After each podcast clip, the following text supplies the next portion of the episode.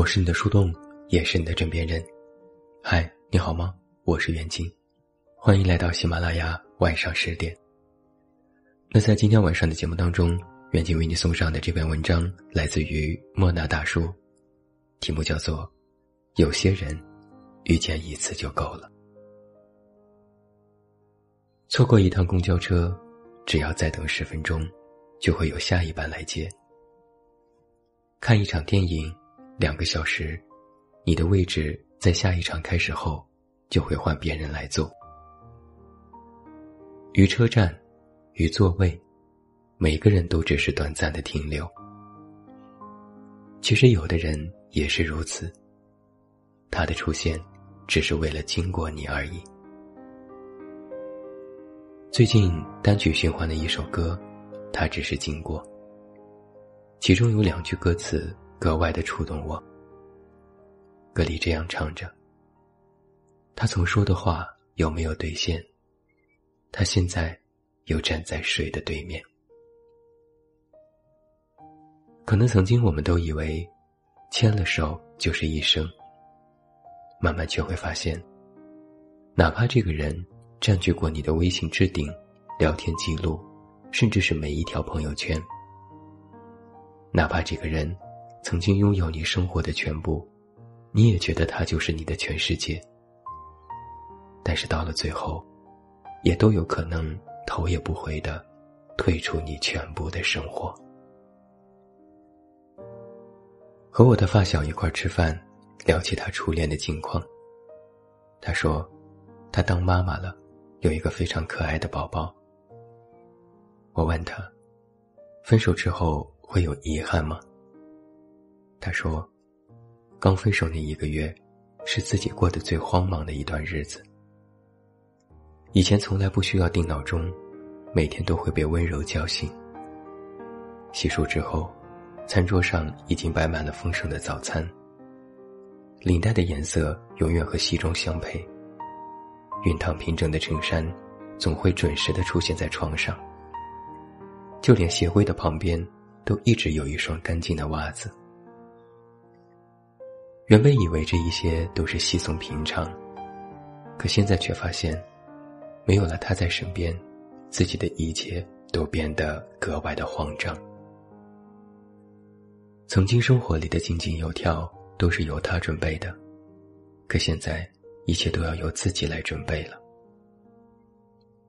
发小说，他还在我身边的时候，我压根儿没有察觉，原来打理生活。是一件这么复杂的事情。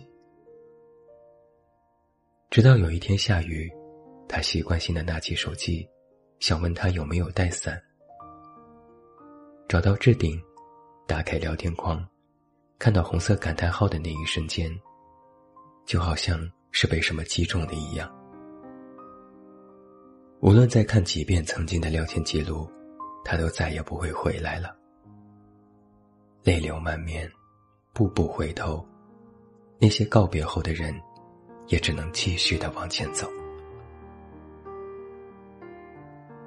我想起曾经之前看过的一个视频，男孩来到女孩家楼下，问他：“咱俩还是处吧？我觉得你对我挺有意思的。”女孩反问：“你觉得这儿的环境怎么样？”背后的庭院里，有植物，有吊床。有小灯泡，温馨、浪漫，有氛围。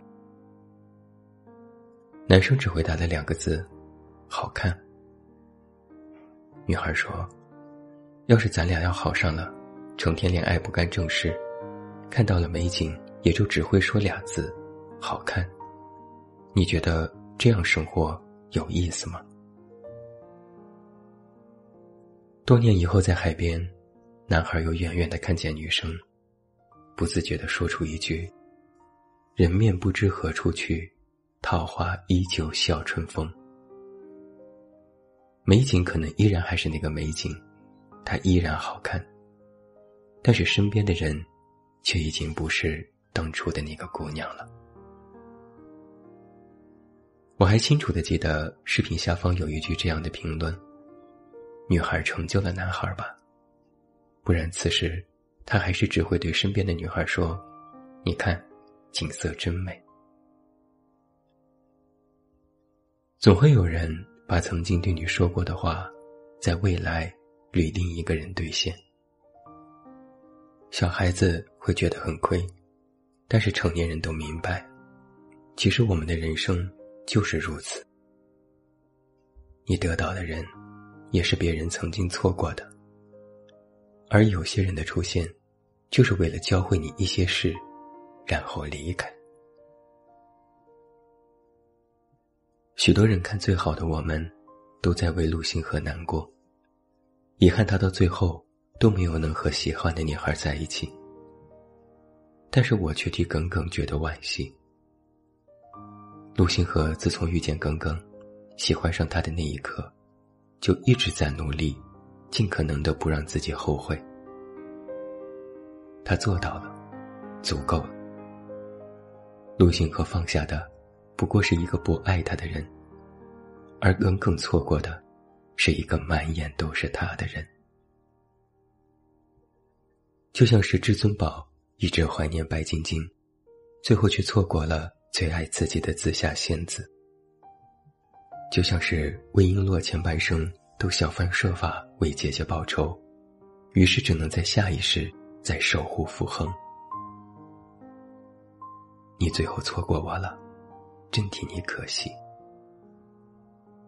有些陪伴是没有办法找回的，错过就是错过了。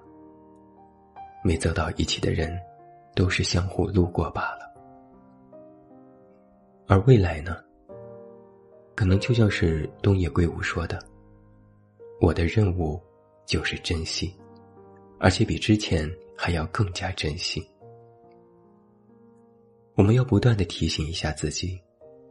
遇到那个真正值得的人，就不要再错过了。那个打电话响两声就会接的人，那个信息发了看到就会回的人，我们一定要珍惜。因为最珍贵的温柔，是要千万留给那些最值得的人。